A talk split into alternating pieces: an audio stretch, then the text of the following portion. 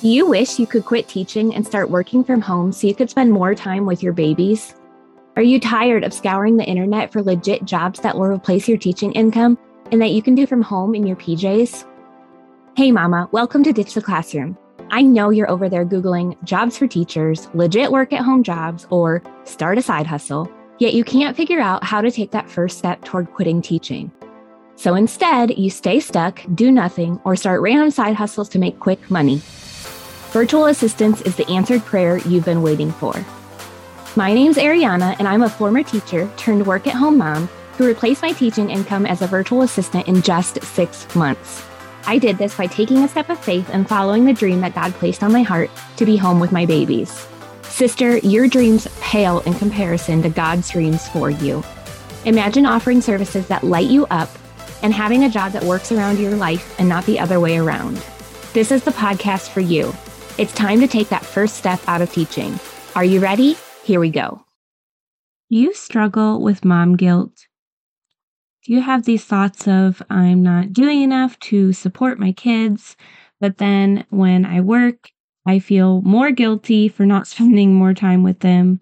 And then when I get to spend time with them and I, I just have my mind on other things, or then when I get time away from them, I'm just thinking about how much I want to be with them. It's just this continuous cycle that our brains go through as moms where we just always feel like we're not doing enough. And on top of all the stress we already have in our lives, this mom guilt, it adds even more stress to your plate. It can be made even worse if your kids or your spouse start to notice that your focus is not on them when it should be. Although sometimes it can be frustrating, having loved ones who care about you and want to spend more time with you is, a huge blessing. And in many cases, our families are the number one reason why we're trying to do the work that we're trying to do. So we have to overcome that mom guilt. That way we can give our all to both things. We can give our all to our family when we're with them, and we can give our all to our work when we're focused on work. It's also, for me, it's really important to overcome any mom guilt that I'm facing because I have a little girl who is looking up to me. And the way that she mothers her future children will be based on what I model for her. So I want to show her that she can do anything that she sets her mind to and that she can have a job, business, or career she loves while having a super tight knit family that she's always present for. Like it's not an either or, it is both. She can have both. And I don't want her to feel the mom guilt that I've struggled with. So, in this episode, I'm going to share with you three ways that you can overcome the problem of mom guilt and find better balance between your work and personal life so that you can be more productive during your working hours, shift your loved one's mindset around your work so they can celebrate with you versus making you feel guilty, and set clear boundaries with your work and your family members. So let's just go ahead and jump right in. Tip number one is to communicate with your spouse and your children. When you set clear expectations right up front, this is the number one most important factor in better managing your work and your home life so you don't have to struggle with that mom guilt. It's important to not only clearly communicate when and what your family can expect from you, but you also need to hold to your promises. When you do both of these things, working late or early isn't as big of a deal because you've established trust and understanding between your family and yourself that's going to eliminate that friction of like, is mom ever going to be around? Like focusing on me.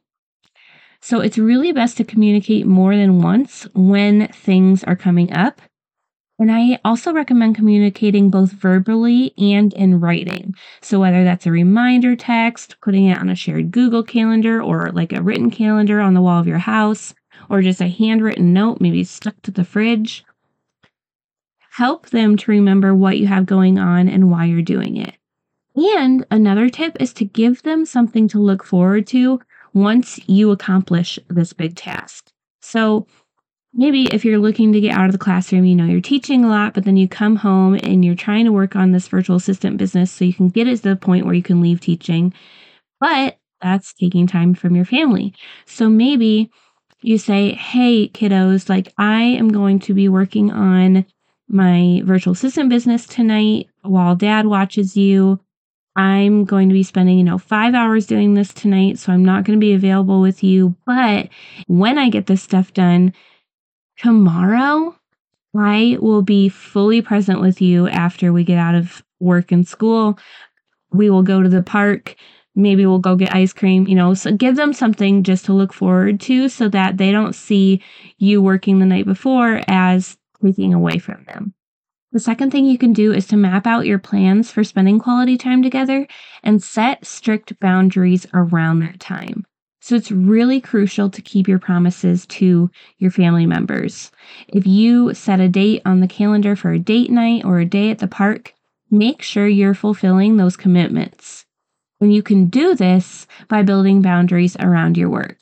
So if there are set days or times where you know your schedule is going to be out of the ordinary or you need to go above and beyond at work, put time frames around when you'll spend dedicated time with your loved ones. You may say, here are the times that I'm going to have to be working this weekend. And here's what our plans are when I'm not working and what we have to look forward to. Now, with that being said, I like I said, sometimes you do have to work a little bit extra, but it is so important to set very clear boundaries around when it's work time and when it's family time. During that dedicated family time, you can try leaving your phone at home or in another room. That way, you're fully present with your loved ones and you're not feeling pulled to like go check your email or do some other little thing that's pulling you away from the people that matter the most. So it's really important that you are intentional about creating space where you can give 100% of your attention and focus to your family. And then when you're working, give 100% of your attention and focus to your work. Tip number three, I think is so, so important is to set goals together as a family. Allow your spouse and or your children to be a part of the conversation. So part of this is just identifying the why behind everything that you're doing. Not just your own personal why, but what are you trying to accomplish as a family? So what would you replacing your teaching income as a virtual assistant what would that help your family to do? What kinds of things would you be able to do with them if you weren't feeling so burnt out from teaching all the time? Ask your family what they would love to see change if that happened and what goals can you guys work towards together with that? When you can tangibly explain these goals to your children and get really specific and clear about why you're working so hard, what you're working towards, and how you're going to celebrate achieving these goals, it really it teaches them hard work and perseverance. It teaches them to never give up and to strive towards their goals and to be able to feel like they can do whatever they set their mind to. This also eliminates the guilt that we feel as parents because when when our kids understand the context of our work and why it's important and the impact that it's going to make, not only on them, but like the world, they're not going to feel as upset when they see you working hard. Okay, so these are the three tips that are going to help you start to overcome that mom guilt. Let me recap them for you. Number one is to communicate very openly about why you might be working, you know, when you could be spending time with them, what goals it's helping you achieve. The second tip is to map out your plans for spending quality time together with your kiddos and your husband and set strict boundaries around that that you're not going to overstep. And then the third tip is to set your goals together as a family and allow your kiddos and your husband to be a part of that conversation.